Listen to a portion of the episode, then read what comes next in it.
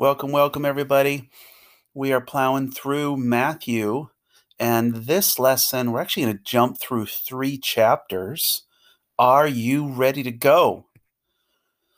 I mean, I hope so. I'm ready. In these three chapters, I want us to think about how Jesus is received by people, and then how people um, receive them. So, what kind of response does Jesus get from the people? And then, what kind of response does Jesus give to the people? Okay, that's what I want you to focus on. This will be the triumphal em- entry. So, this is the beginning of the last week of Jesus's uh, time before the crucifixion. I'm not going to say the last week of his time on earth, because he'll rise again after three days and he'll be on earth for 40 more days. So this would be the last week before Jesus is crucified. So Matthew 21, 22, and 23. Now, when they drew near to Jerusalem and they came to Bethphage, to the Mount of Olives. Then Jesus sent two disciples, saying to them, Go into the village in front of you, and immediately you will find a donkey tied, and a colt with her. Untie them and bring them to me. And if anyone says anything to you, just say the Lord needs them, and he will send them at once.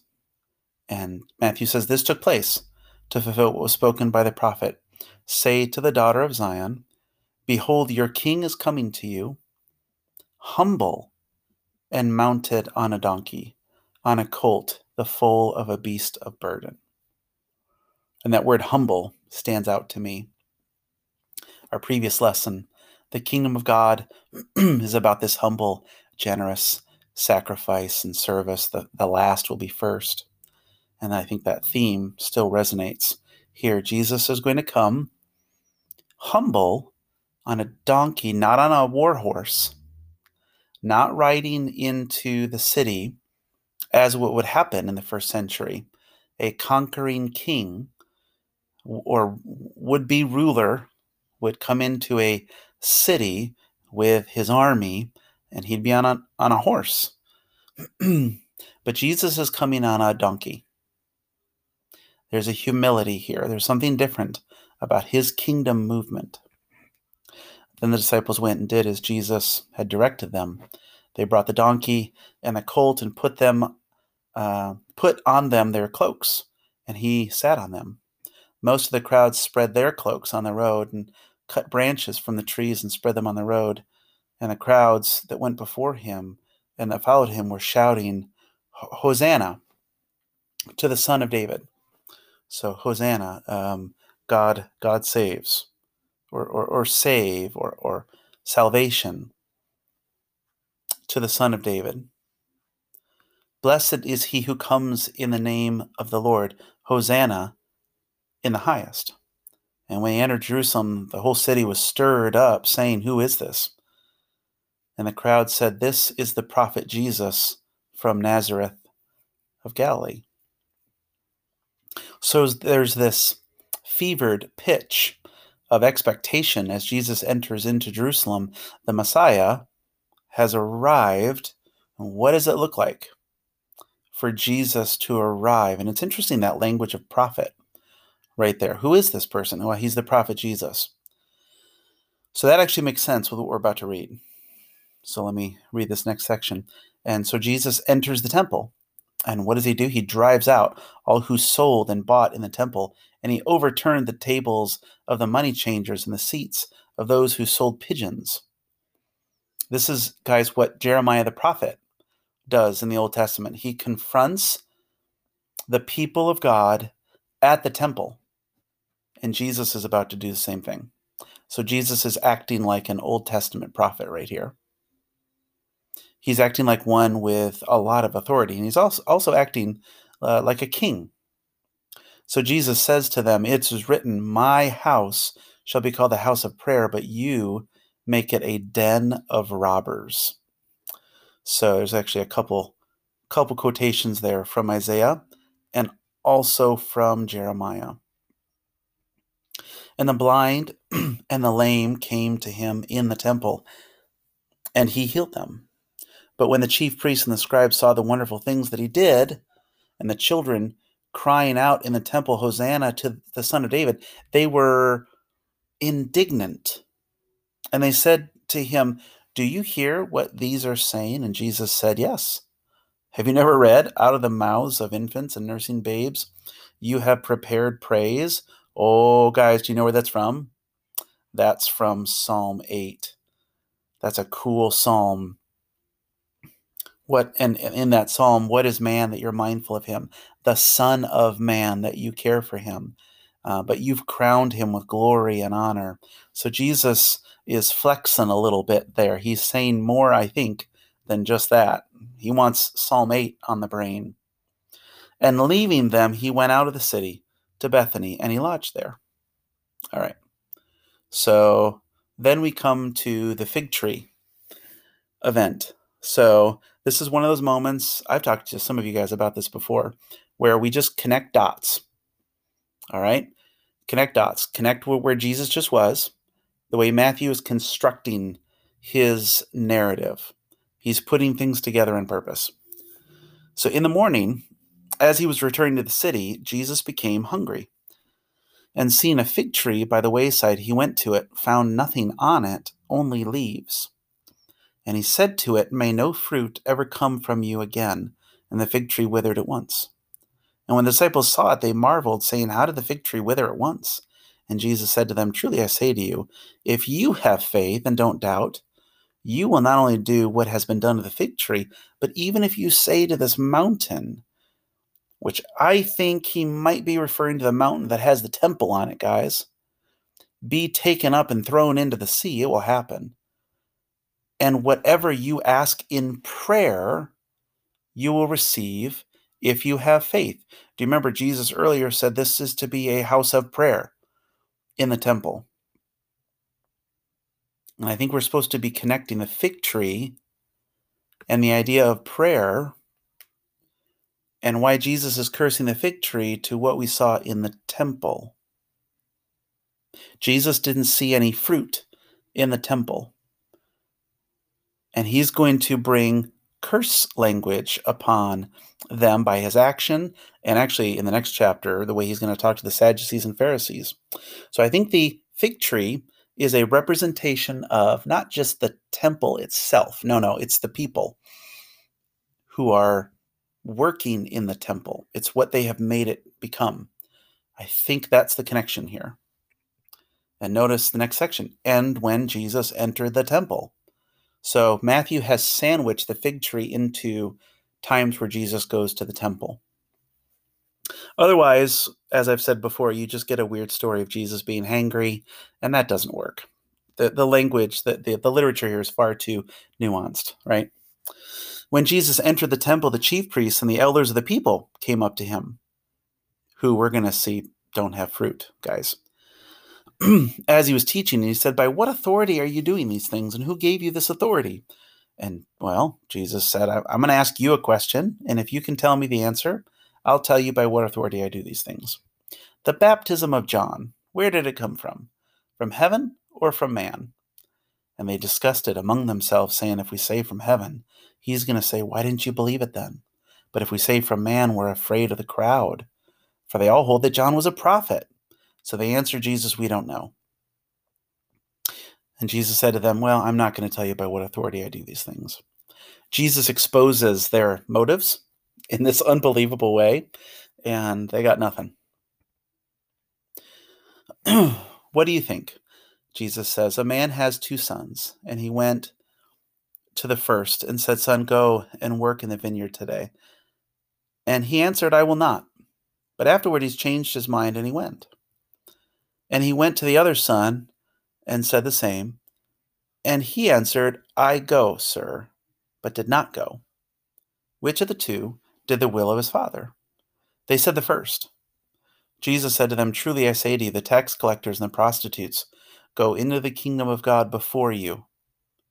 For John came to you in the way of righteousness, and you did not believe him. But the tax collectors and the prostitutes, they did believe him. And even when you saw it, you did not afterwards change your minds and believe him. And here's another parable Jesus gives them. There was a master of a house who planted a vineyard, and the vineyard often represents Israel in the Old Testament. But put a fence around it, and dug a winepress in it, and built a tower, and leased it to tenants, and went into another country. And when the season for fruit drew near, fruit ringing in our ears, right, from the chapter, he sent his servants to the tenants to get his fruit. And the tenants took his servants and beat one, killed another, and stoned another. And he sent his other servants more than the first, and they did the same to them. Finally, he sent his son to them, and they said, They will respect my son. But when the tenants saw the son, they said to him, Let, Let's this is the heir, let's kill him and have the inheritance. And they took him and threw him out of the vineyard and killed him. When therefore the owner of the vineyard comes, what will he do with these tenants? And they said, Well, he will put those wretches to their miserable death and let let out the vineyard to other tenants who will give him the fruits in their season. And Jesus said, Have you read, never read in the scriptures, the stone that the builders rejected has become the cornerstone? This is Psalm 118, 22. Has become the corner. This is the Lord's doing, and it is marvelous in their eyes. The son rejected is the stone rejected. It's the temple. All these things get wrapped together. Therefore, I tell you, the kingdom of God will be taken away from you and given to people producing its fruits. And the one who falls on this stone will be broken to pieces, and when it falls on anyone, it will crush him. And when the chief priests and the Pharisees heard these parables, they perceived Jesus was speaking about them. Yep, and although they were seeking to arrest him, they feared the crowds because they held him to be a prophet. Matthew 21. Here's 22. Again, reactions Jesus has for people and how they they respond to him. I'll keep going. And again Jesus spoke in parables, saying the kingdom of heaven could be compared to a king who gave a wedding feast for his son and sent his servants to call those who were invited to the wedding feast, but they wouldn't come. Again, he sent other servants, saying, Tell those who are invited, See, I've prepared my dinner, my oxen and fat calves have been slaughtered, and everything's ready. Come to the wedding feast. But they paid no attention. They went off, one to his farm and another business, and while the rest seized his servants, treated him them shamefully, and killed them. And the king was angry, and he sent his troops and destroyed those murderers and burned their cities. Then he said to his servants, The wedding feast is ready, but those invited are not worthy. Go therefore to the main roads and invite to the wedding feast as many as you can find. And those servants went out into the roads and gathered all whom they could find, both bad and good. So the wedding hall was filled with guests. But when the king came in to look at the guests, he saw there a man who had no wedding garment. And he said to him, Friend, how did you get in here without a wedding garment? And he was speechless. Then the king said to the attendants, Bind him hand and foot, and cast him into the outer darkness, in the place where there will be weeping and gnashing of teeth. For many are called, but few are chosen.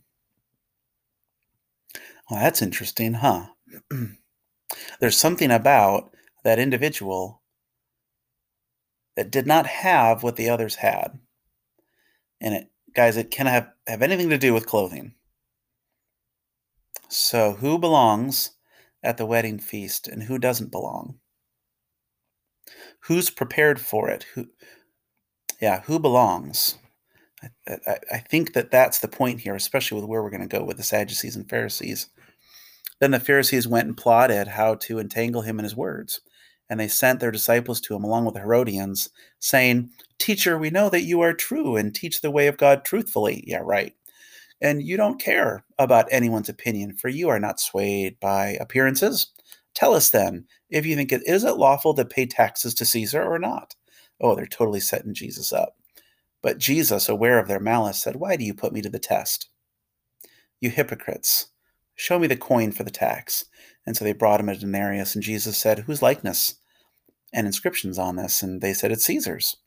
Jesus said, Then render to Caesar the things that are Caesar, and to God the things that are God's. And when they heard it, they marveled, and they left and went away. Same day, the Sadducees show up. And Matthew says, Who say that there is no resurrection? And they asked him a question Teacher, Moses said if a man dies and has no children, his brother uh, must marry the widow and raise up offspring for his brother. Now there were seven brothers among us. The first married and died and had no offspring, left his wife to his brother. So to the second, third, down to the seventh. And after them all, the woman died. In the resurrection, therefore, wait, hold on. Matthew has told us the Sadducees don't believe in the resurrection. So Matthew highlights their insincerity.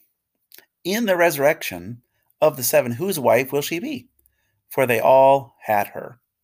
But Jesus answered them, You're wrong, because you know neither the scriptures nor the power of God. For in the resurrection, they neither marry nor are given in marriage, but are like angels in heaven. For as as for the resurrection of the dead, have you not read what was said to you by God? I am the God of Abraham, the God of Isaac, the God of Jacob. He is not the God of the dead, but the God of the living. And when the crowd heard it, they were astonished at his teaching. But the Pharisees heard that he had silenced the Sadducees. They gathered together. One of them, a lawyer, asked him a question Teacher, what's the greatest commandment? And he said, Love the Lord your God with all your heart, soul, and your mind. This is the great and first commandment. And the second's like it love your neighbor as yourself. On these two depend all the law and the prophets. It's the thing that the Pharisees and Sadducees are not doing. Now, while the Pharisees were gathered together, Jesus asked them a question. Uh oh, Jesus is now on the offensive. What do you think about the Christ? Whose son is he? And they said, He's the son of David. They're probably looking at each other like, Come on, that was an easy question. And then Jesus drops this bomb on him. He says, how is it that David, in the Spirit, calls him, in other words, the son of David? How does he call him Lord? Then Jesus quotes the most quoted passage from the Old Testament in the New Testament. It's Psalm 110, verse 1. The Lord said to my Lord, Sit at my right hand until I put your enemies under your feet. And Jesus says, If David calls him Lord, how is he his son? And no one's able to answer him a word, nor from that day on did anyone dare ask him any more questions.